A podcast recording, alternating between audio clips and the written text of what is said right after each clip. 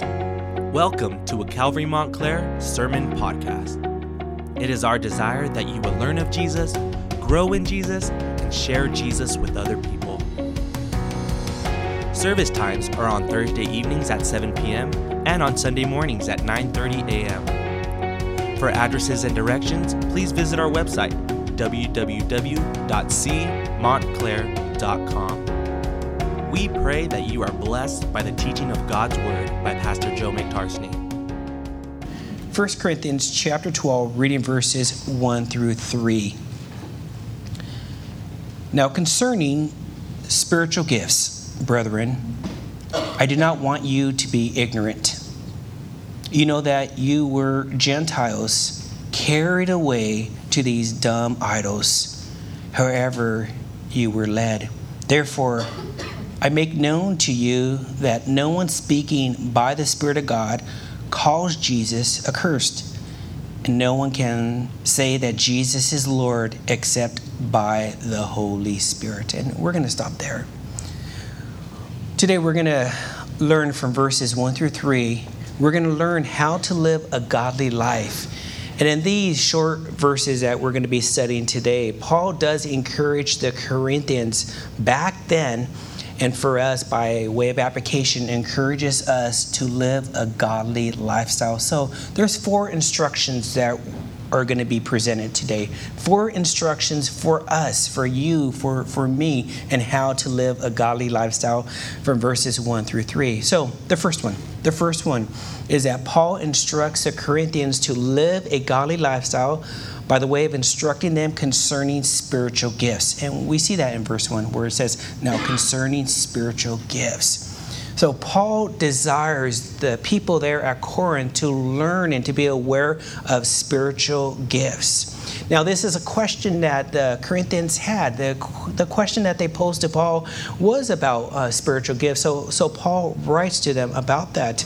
We know that the Corinthians had two other further questions um, that needed to be clarified um, from Paul through Scripture about how to live a godly lifestyle. We know one question was posed in chapter 7, verse 1. One question was posed in chapter 7, verse 1. And that verse says, Now concerning the things of which you wrote to me, it is good for a man not to touch a wife. So the Corinthians wrote Paul a letter and they were saying, Paul, we have a few questions, and could you please uh, answer us? And, and it's wonderful to know that every single question that you have about life and about eternity, you can find it in Scripture. And so, so they wanted to know about really marriage, and that's what they wanted to know. And if you are one and you want to have a godly marriage, and, and, and husbands, you want to learn what it means to, to love your wife and, and love her, which means to love her unconditionally, to, to love her being. Um, selfless. And, and as you follow uh, your Lord Jesus Christ and you study the scriptures and really study his life and, and you see how Jesus cared for other people and, and he zeroed in upon their needs and, and he was one that dwelt with understanding and, and, and he, he studied people and he, he knew them. And, and, and so he, he writes, and we have studied this when we went through chapter 7, um, how a man should, should know, know a woman when they're married, by the way. and, and so when, when they're married, um, when they get married, um, that they would would um, uh, know them thoroughly and um, and have um, God's eyes and God's heart and God's ear towards them, and for a woman too to to know how to to respect um, a husband, and, and God has made every single man upon the face of the earth. There, there's something inside of them that that the Lord uh, created to be inside of them that they should be respected, that they should be respected. And I and I gave this uh, this uh, analogy when we studied uh, chapter 7 where you, you could get a, a, a, male and you could get him um, walking down the street or, or even in a schoolyard. And, and if someone disrespects him what's going to happen? You know what's going to happen. A fight's going to happen right? Um, though you get the same individual you put a uniform on him and, and he serves his country and, and a lot of respect is given over to him what's going to take place? He's going to shed his blood for others And so to learn how do I respect a person when maybe they're not respectable? Well, the Lord can, can change your heart and the Lord can help you.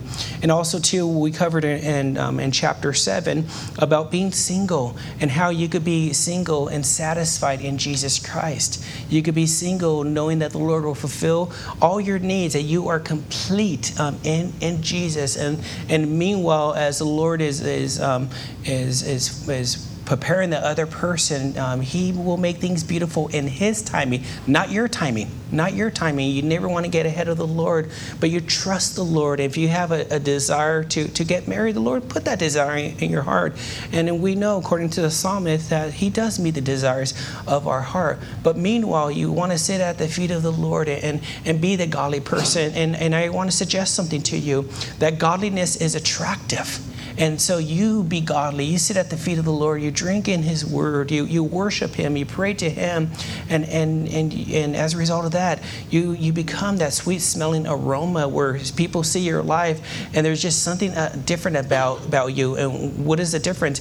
Is, is that Jesus is in you and, and Jesus is being shown out of you. So that's a question that, that they had. They, they wanted to know about, uh, about, about marriage. Now, another question that the Corinthians had to Paul, and Paul answer that question is found in chapter 8, verse 1. In chapter 8, verse 1. So Paul writes, Now concerning things offered to idols, we know that we all have knowledge, and knowledge puffs up but this is important. But love edifies. Love edifies.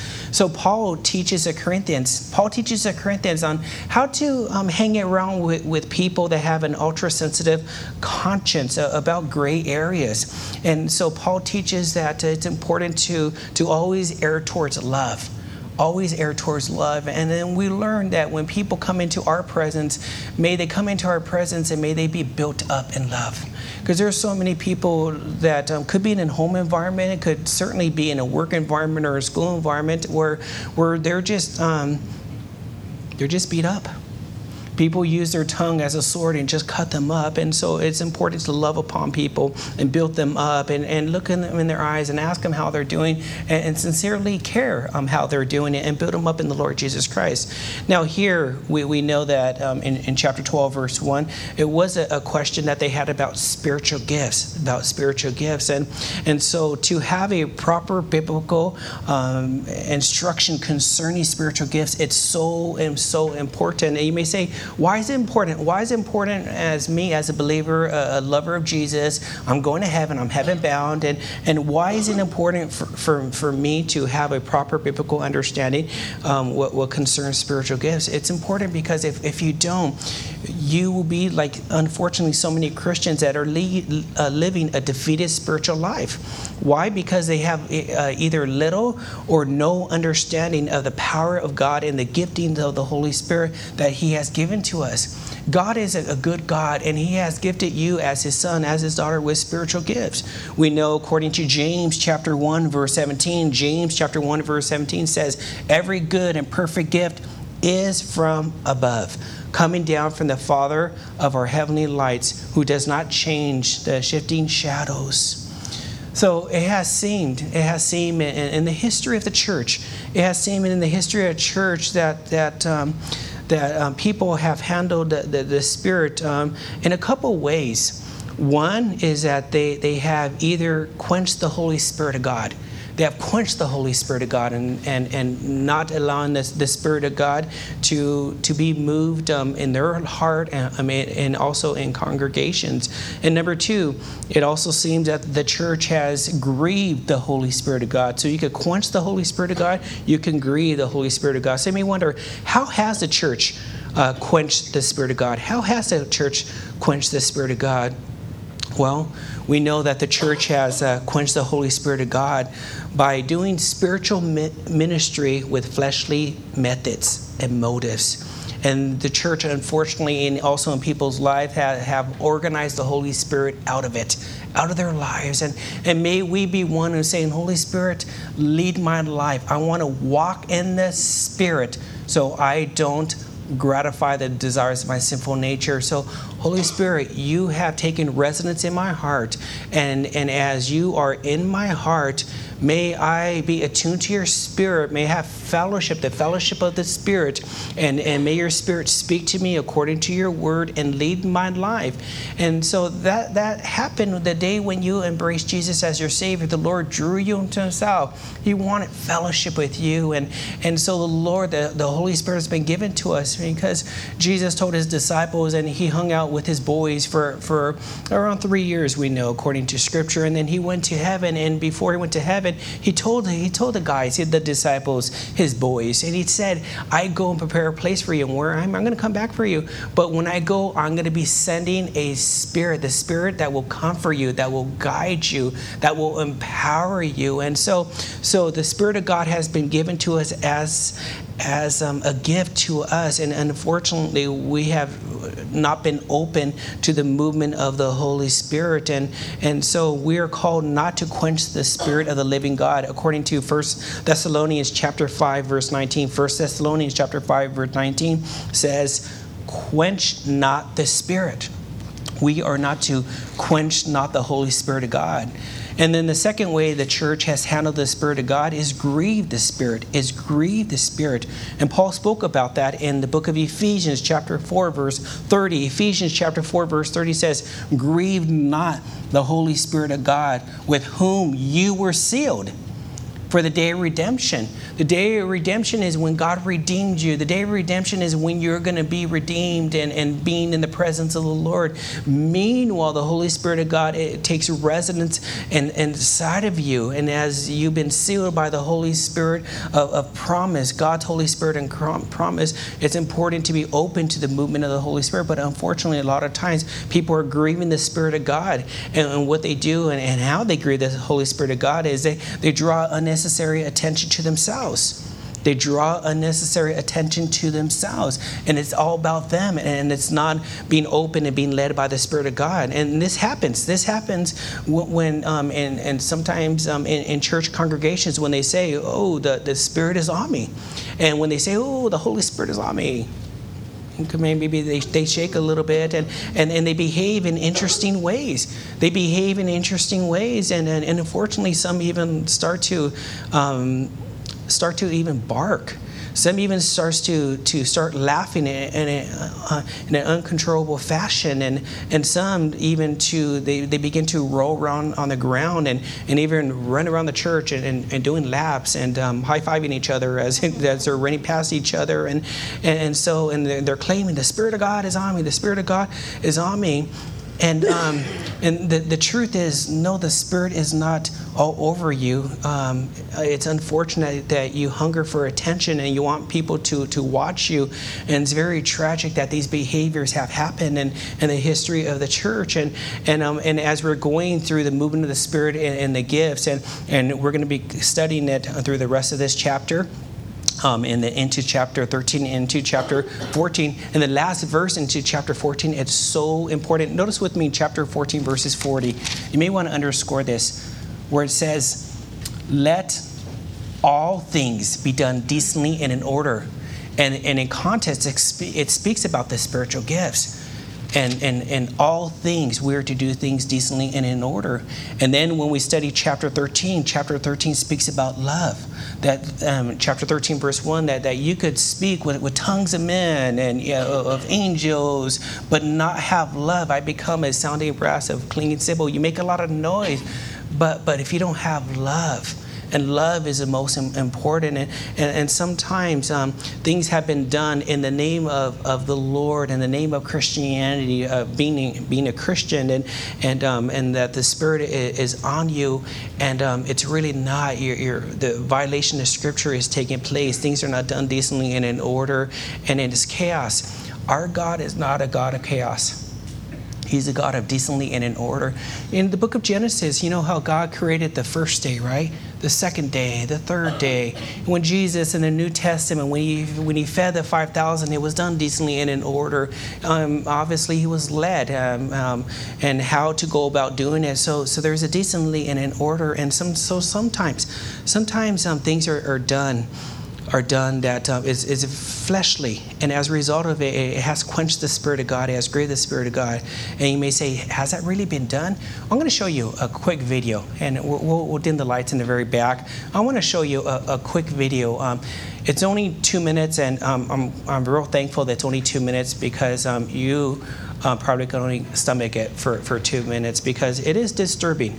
It is disturbing that what has so called taken place in the Church of God and what has so called said that the Spirit is on me. So let's play this video for, and it's a couple minutes.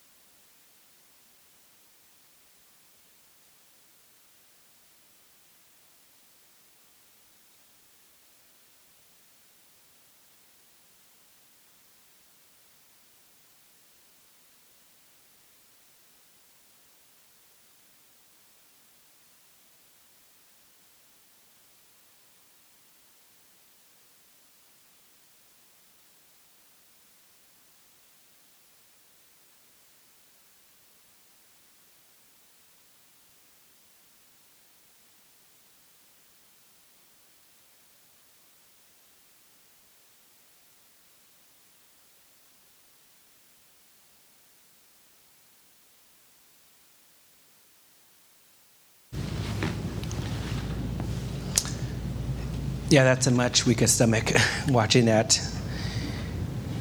I, I very rarely get upset, and my family can attest to that. There's very, very few times that I get like really upset about. Um, this is one.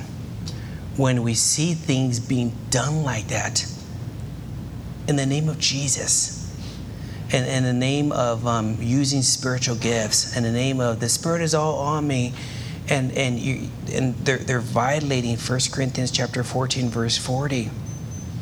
Know this. As we'll turn back the lights on in the in the very back. Um, when there is a spiritual experience, it should never violate Scripture. When there is a spiritual experience, it should never violate Scripture. You remember in the book of Acts, you, you, you remember the story, right? It was the day of Pentecost, and, and, and, um, and Peter was filled with the Spirit as they went into the upper room, right? And as he came down and he shared the gospel message, and, and some 50,000, uh, 5,000 people came, came to Christ that day, right? And they, they started saying, Oh, look at Peter, and look what he's doing. And what did Peter do? He shared a scriptural support was taking place. He says in the book of Joel, it says in the last day that, that men shall, shall prophesy and dream dreams dreams. And, and so what you did, what you have here is yeah, you have a spiritual experience with a scriptural support in the Old Testament. And that's how it's supposed to be. Otherwise, it's just subjective. And, and, and so the, the Holy Spirit of God does want to move. And so, unfortunately, um, many people have quenched the Spirit or, or grieved the Spirit. And, and then people that are aware with, um, unfortunately, this type of obnoxious behavior, they're turned off by it. And, and so when now when they go to church, church has to be extremely logical to them now. It has to be logical and has to make sense in their, their own mind. And, and honestly, I get it. I, I get it. I, I, get it, and, and I too. I, I grew up. Um, I, w- I was raised in the Catholic Church, and then went through um, an Assemblies of God church, and, and, and I saw the the the, the uh, so-called spirit moving upon people, and, and people being slain in the spirit, and, and falling back. And, by the way, that that uh, person that fell back, they were never believers. It was an unbeliever, and so things being taken out of context and, and saying it's a name of God, and and so um, people that have gone to school and, and somewhat logical they see that and they just run the opposite way. And, and then they say, anything that has to do with the Spirit of God, I don't want nothing of it because it's bizarre, it's weird. And so the Spirit of God is been, been given to us as a gift, as a helper to us, to comfort us, to guide us, and to lead our lives. And a lot of believers um, are not open to the movement of the Holy Spirit of God. And so what they do is they, they, they, they, they quench the Spirit. They're not open to the Spirit of God. Everything has to be logical. It's been said that if you have too much of the Spirit, you blow up. You have too much of the Word of God, you dry up with knowledge. But when you have the Spirit of God and the Word of God, you grow up when you have the Spirit of God and the Word of God, it's you, you grow up, and it's important to have that healthy balance. And I believe, I firmly be, believe that that there can be a biblical movement of the Holy Spirit of God and in the church, um, as it was in, in history. And you know your your your spiritual history, that the history of the church of the Great Awakening, the Great Awakening, where where God used um, um, His Spirit and awakened people, awakened people to to the Lord, and was the Holy Spirit Spirit that awakened, uh, awoke them um, to, to God. And, and, and people came to congregations and they were taught the Bible, they were taught the Word of God. We also know in, in church history um, about the Jesus People movement revival that occurred, and, and th- that occurred and, and that birthed the Calvaries. And, and some of you know this history where, where it was Pastor Chuck Smith and, and how the Holy Spirit led him, and, and he was a man that was led by the Spirit but also he was a man that was grounded in the Word of God.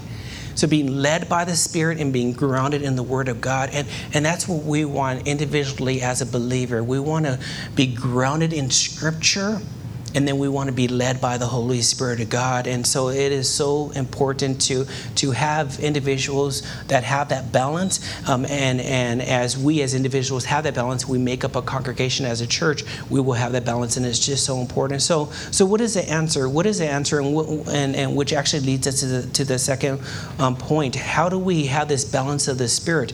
Well, also in verse one, Paul Paul says, this is the second point. I do not want you to be ignorant and th- this is what has happened. People are ignorant. The word ignorant, it, it means to not have knowledge not have biblical knowledge, to not have knowledge. And Paul, in his letters, names three other important information that he does not want Christians to be ignorant of or not have knowledge of. Um, the first one is God's plan for Israel. God's plan for Israel. God wants people to know um, His plan for Israel. We know that according to Romans chapter 11, verse 25. Romans chapter 11, verse 25 says, For I do not desire, brethren, that you should be ignorant of this mystery, lest you should be wise in your own opinion. That blindness in part has happened to Israel until the fullness of the Gentile has come. The second area um, that God does not want us to be ignorant in or without knowledge is the second coming of Jesus. And we know that according to 1 Thessalonians chapter 4 verse 13, which says, not want you to be ignorant or without knowledge, brethren, concerning those who have fallen asleep, lest you sorrow as others who have no hope. See, what was taking place during the time of Paul is that um, people um, they would they would close their eyes, and and I, I like that how that's how they viewed death they viewed death that people close their eyes, and so they would come to the Paul, to the Apostle Paul. They were saying, "Hey, Apostle Paul, I, we have a question for you. We have a loved one, my mother, my my my uh, my mother, my, my my dad, my, my son, daughter. They, they have fallen asleep, and and, um, and they have placed their faith in, in, in, in Jesus. What happens? What's the next step? So he says, I don't want you to be without knowledge, because to be absent from the body is to be present with the Lord. So they're with the Lord right now, and because they were with the Lord, therefore I want you to have hope and you have a, a firm foundation of hope inside of your life that you're going to be reunited with them. And by the way, when we have a loved one that goes to heaven, you know what takes place in our heart? Heaven becomes even more of a place we want to be at. Why? Because where your treasure is, there goes your heart. And your family member, they're your loved one, right? You spend so much time with and, and I know some of you you you have had a loved one this year that have gone on to glory. And what's taking place is that um, they're they're in glory and, and and they're your heart. They're your treasure and a piece of your heart a big piece of your heart is now in heaven. And so it causes you to to want to be where they are at. And it causes you to love Jesus because Jesus is the one that has made it possible for you to be reunited with him. And so you love Jesus even more so because because of Jesus you are going to heaven too. And so so, we have hope, and this hope this world can never taken away. And so, in this this third area uh, that that uh, Jesus does not want us to be ignorant in or without knowledge, um, according to verse one, is about spiritual gifts. And that's what he says. Uh, now, concerning spiritual gifts, brethren, I do not want you to be without knowledge. And Paul desires for the church to have a crystal clear biblical knowledge of spiritual gifts. And why is that? Because spiritual gifts are from the Lord. They are from the Lord and, and have been given to God's people for the building up of the, of the people of God, for the edification of the church. And and and we are to to learn of our spiritual gifts and and, um, and we will be going through them. And I just want to touch on verse 4. Notice with me verse 4 where it says, There are diversity of gifts, but the same Spirit. And so we'll be, we'll be getting into it. We're going to be having a detailed study of spiritual gifts um, in, in, the next weeks um, to come. And it's going to be um, very important for you. And we're going to have what is called a, a spiritual gifts um, um, handout in the back, and you could pray and you could go through it and learn what your spiritual gifts are, and you could step out and operate in your spiritual gifts. And as a result of doing doing that, I guarantee you, there's going to be a, a, dimension of your life that's going to bring even more fulfillment to you. Why? Because God loves you. He, he gave you the gift of the Holy Spirit. He has given you gifts, and you're going to learn those gifts, and you're going to operate in, in those gifts by the way of serving Him. If it's serving Him and by, by teaching young people, by teaching in the the, the um, and the, the little kids, or, or the gift of hospitality or service, or you have a gift of compassion. And, and so we'll, we'll steer in the direction of um, an uh, convalescent ministry or, or um, hospital ministry or chaplaincy ministry. And, and so maybe you have the, the gifts of helps, and, and, and we need people to come early and, and set things up, and, and you, you, you want to help, you, you want to get your hands dirty. And there's needs to, to um, even this this morning. You can see Ruben about this. Just put like wiring and cords. You're like, okay, I'll, I'll do that. I want to help. I want to do something. And and so when you run a cord, you run it for Jesus. And then you, you set up the, these chairs and, and or, or pews here and then you and then you pray like lord whoever sits in these pews may, may they know you more may they love you more. And, you, and so you set things up. You tear these uh, everything down afterwards and you pray for the school and you say lord may, may this school come to know you each and every single young person and their parents. And and so because and this all happens because you have the gift of helps god has given that gift to you. And it's an interesting thing that you could you could have your nine to five job and you're like nine to five? It's like nine to nine where i work at and you could you could do there and you could earn a paycheck, but there is a sense of you're not fulfilled. But when you come here in the morning and you, and you set some cables up, or you, you put something away, or you serve in the hospitality, it's an amazing thing, isn't it? How you are so fulfilled. Now, why is that? It is because God has given you a gift, you're exercising your gift, and you are fulfilled because you are doing spiritual work, if you will. You're doing something for eternity's sake. You're doing something for eternity's sake and not for a paycheck. And so serving the Lord, it's so fulfilling. And, so there's so many areas that, that you could be involved in. And not only within the church, but outside the church. And, and I am one pastor that wants people to get out in the communities, to take Jesus out of the four walls of the church. Why? Because people are sick not, not physically sick, but spiritually sick. And Jesus is a great physician, and we are the carriers of the Holy Spirit of God, and we could point them in the right direction. And so, so God wants us just to have everything He has for us. And that was Paul's heart. Paul's heart for the Corinthian would be that they would receive all that God has for them. We know that according to Ephesians chapter 4, verses 11 through 15. Ephesians chapter 4 says, it was he who gave some to be apostles, some to be prophets, and some to be evangelists, and some to be pastors and teachers to prepare God's people for works of service, so that the body of Christ may what? Be built up until we all reach unity in the faith. And, and no, there's a lot of disunity going on. And so we're on a mission until unity happens in the faith and in the knowledge of the Son of God, that we become mature, obtaining to the whole measure of the fullness of Christ then there will be no longer be, be infants tossed back and forth by the waves and blown here and there by, by every wind of, of teaching and by the, the cunning and craftiness of men and their deceitful scheming. Instead, uh, speaking the truth in love, we will in all things grow up into Him who is ahead, that is Christ.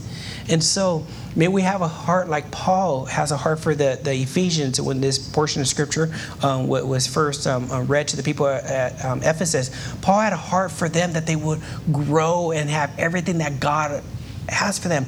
And that's my heart for you too, because it's God's heart that you would know everything that God has for you. His banqueting table is just full, that you would enter his banqueting table and you would take all that God has for you. It's been said that the greatest Christians are the greatest receivers. You're like, Lord, if you want to pour your mercies out on me each and every single day, I receive it by faith in, in, in Jesus' name.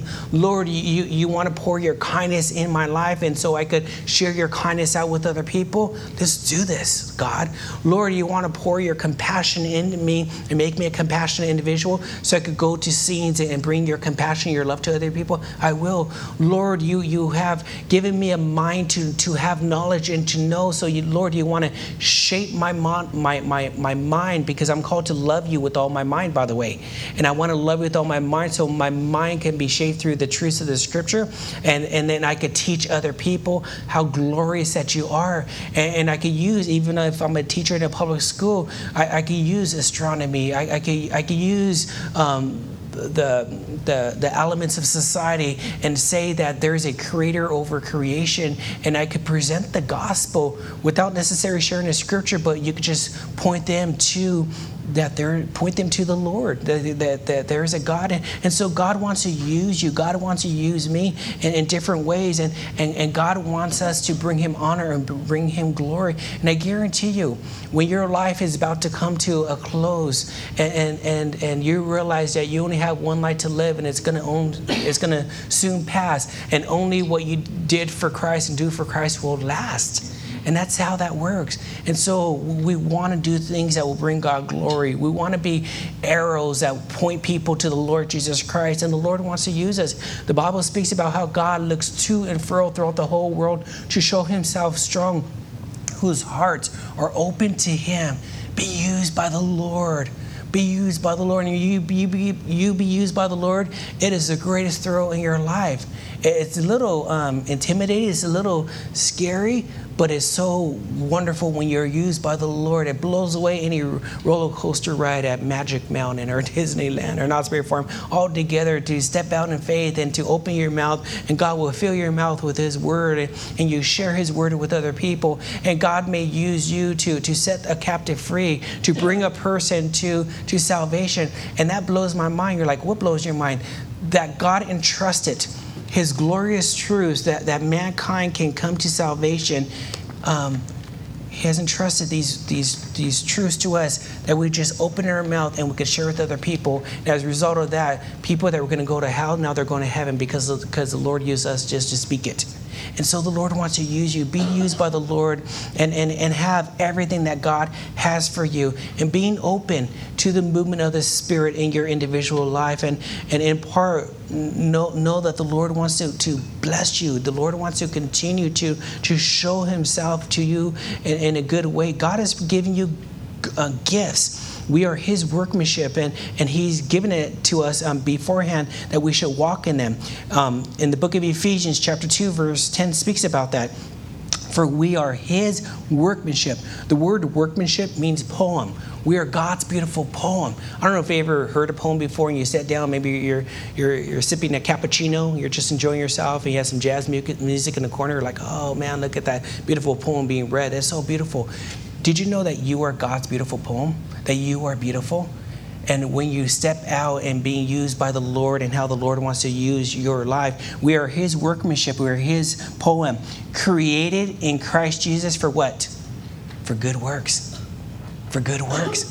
What are His good works? His good works are the works He has for you that He has gifted you to step in and to operate in, which God prepared beforehand what has prepared before these works, these good works, these gifts, these gifts that God has given you, that you should walk in them, learn of them so you can walk in them and, and have this sense of fulfillment as you're walking upon the face of the earth. So, no, our knowledge or, or being aware of our spiritual gift is paramount. Paramount for the fulfillment of our purpose and place and service to people in society within the church and with, without the church, outside the church as well. And, and, I'm convinced, I'm convinced that, that Christians are not operating in their gifts and therefore are not living to their full potential. Are not living to their full potential. And God wants you to live to your full potential. He says, I have come to give you life, and life what? More abundantly more abundantly. And some Christians are only in first gear and like, yeah, cool, I'm just cruising the highway in first gear. God wants you to shift to second gear and the third gear and fifth gear. And, and, and being open to the Spirit of God with the Word of God and, and, and using your life um, and, and saying, God, here's my life, use it for your honor and for your glory. Now, the third way, Paul instructs the Corinthians to live a godly life, and for us too, what he does in, in verse 2 he reminds them, reminds them that they were Gentiles. Notice with me verse 2 where it says, You know that you were Gentiles. You were Gentiles carried away to these dumb idols, however you were led. So Paul wanted the Corinthian Christians to remember the, that their past pagan life was a Gentile life. And as a Gentile, that Gentile life gave them inaccurate understanding, inaccurate understanding of spiritual matters, of spiritual gifts, as they worship false idols. They worship false idols. And In fact, in, in verse 2, Paul refers to them as dumb idols.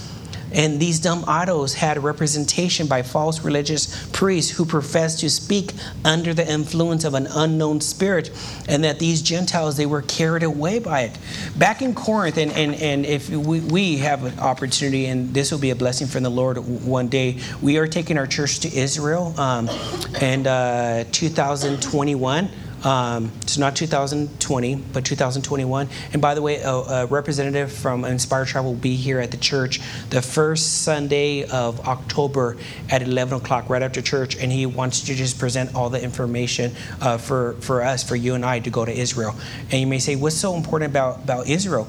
Well, you, you get to be, if you want to be baptized in the same waters that Jesus was baptized in, um, where David and Goliath fought, where they have that, that, that um, place uh, that where they fought, you go to that very place um, where Jesus Christ rose from the grave. You actually go to the tomb where Bible scholars believe that Jesus Christ has rose from the grave, and what it does is solidifies your faith. I've been to Israel three different times already, and I'm looking forward to taking now our church family there. And it's going to be a, a, life changer. It's going to be a game changer. I guarantee you. Um, it's going to be a win. And so um, we, we, actually we're the only church right now that. Has trip for 2000, um, uh, uh, 2021. And the, the rep said, uh, Joe, wh- why did you do it for 2021? I said, it's expensive. Hello, I don't have that kind of dinero. And, and so, um, so we have information on the, on the tables if, if you could pick it up. And, um, and so we could start putting away, you know, some dollars here, here and there, and then by 2021 comes, we, we could, um, uh, Lord willing, generate enough money so so you, you could go, and it, it is a game changer. Um, and um, and so the things that you read in the Scripture, you're, you're you will see with your own eyes. Like when we speak, uh, like in Easter, when we speak about the resurrection of Jesus, in your eye immediately, now you're going to see, whoa, I know exactly where, where that's at.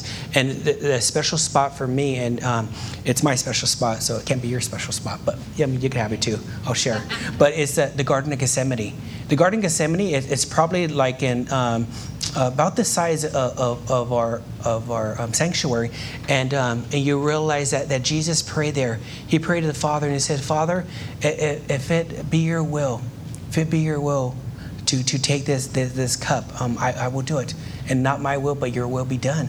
And so you know that that Jesus um, agreed to, to take our sin upon upon himself and, and therefore forgive us of our sin. And, and because of that, uh, we get to go to heaven. And so you there, when we go to the Garden of Gethsemane, you're able to spend some time right there and and, and thank the Lord and praise Him for what He has done on your behalf. And um, and then you go to the place called Golgotha, and the Golgotha is called the place of the skull. And literally, you you've been there, and I know some of you have been there already. It literally looks like the place of the skull. Uh, made out of rocks, and so so we're going to be taking you um, and um, and in 2021. Now, why did I say all that? I don't know. Um, what is? It? Oh, I know why. Hello. Um, that um, during the time of Corinth and during the Bible times, there, there was a lot of false idols going on. And why, why is that? Because mankind has a need to be in touch with the spirituality.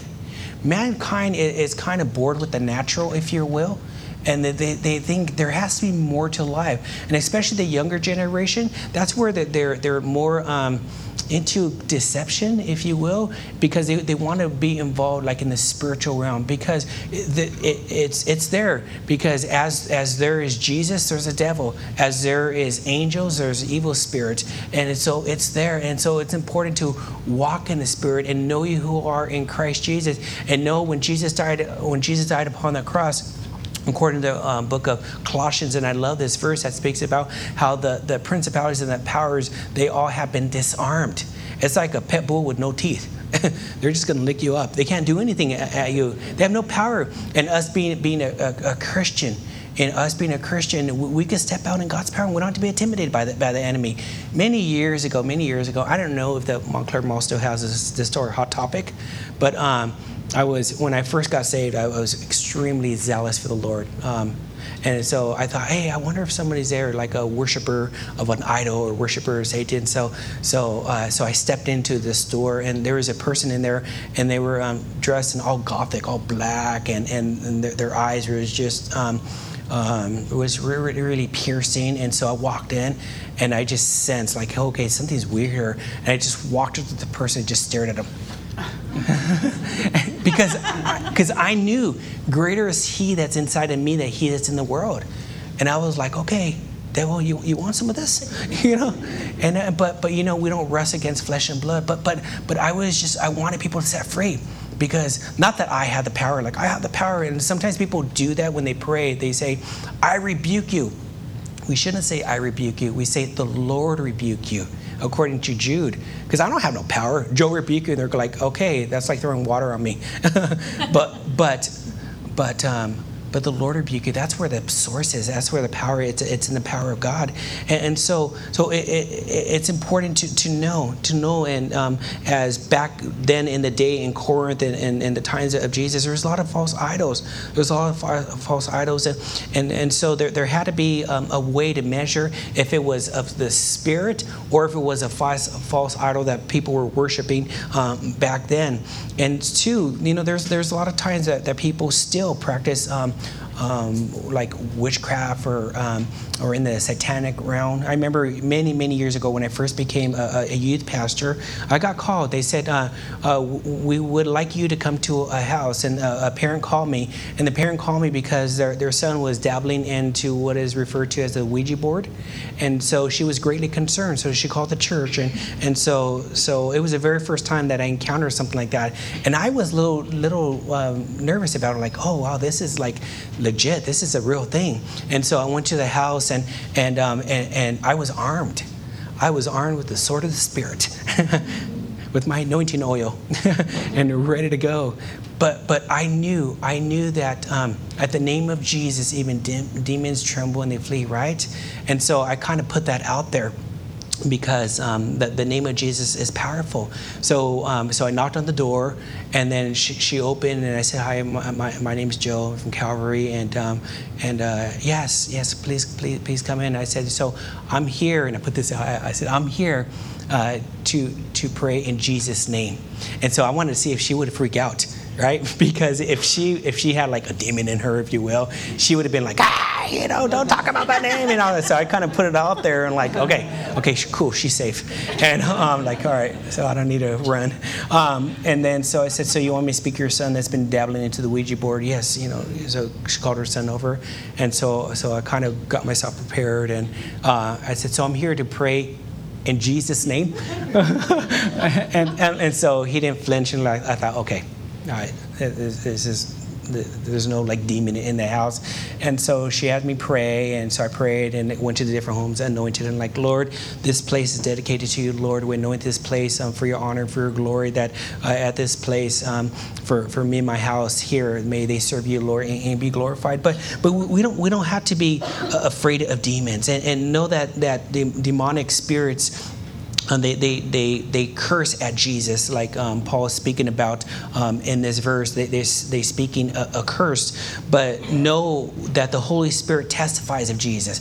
Demons curse Jesus, and the Holy Spirit testifies of Jesus. We know that according to John chapter 15, verse 26. John chapter 15, verse 26 says, But when the Helper comes, when the Helper comes, um, whom I shall send to you from the Spirit, the Spirit of truth, who proceeds from the Father, he will testify in me. And so, what Paul wanted to do is, Paul wanted, and this is the third point, Paul wanted to instruct them to learn to have discernment, to learn to have discernment. And we see that in verse 3, where it says, uh, Therefore, I have make, uh, uh, make known to you that no one speaking by the Spirit of God calls Jesus accursed and no one can say that Jesus is Lord except by the Holy Spirit. So Paul wanted them to mature. Paul wanted them to have discernment, and the way you have have discernment, if, if they are like an evil spirit, if you will, and you put the name of Jesus out there, and, and because demons, what they will do is they will curse the name of Jesus, so blaspheme the name of Jesus. But we know that the Spirit of God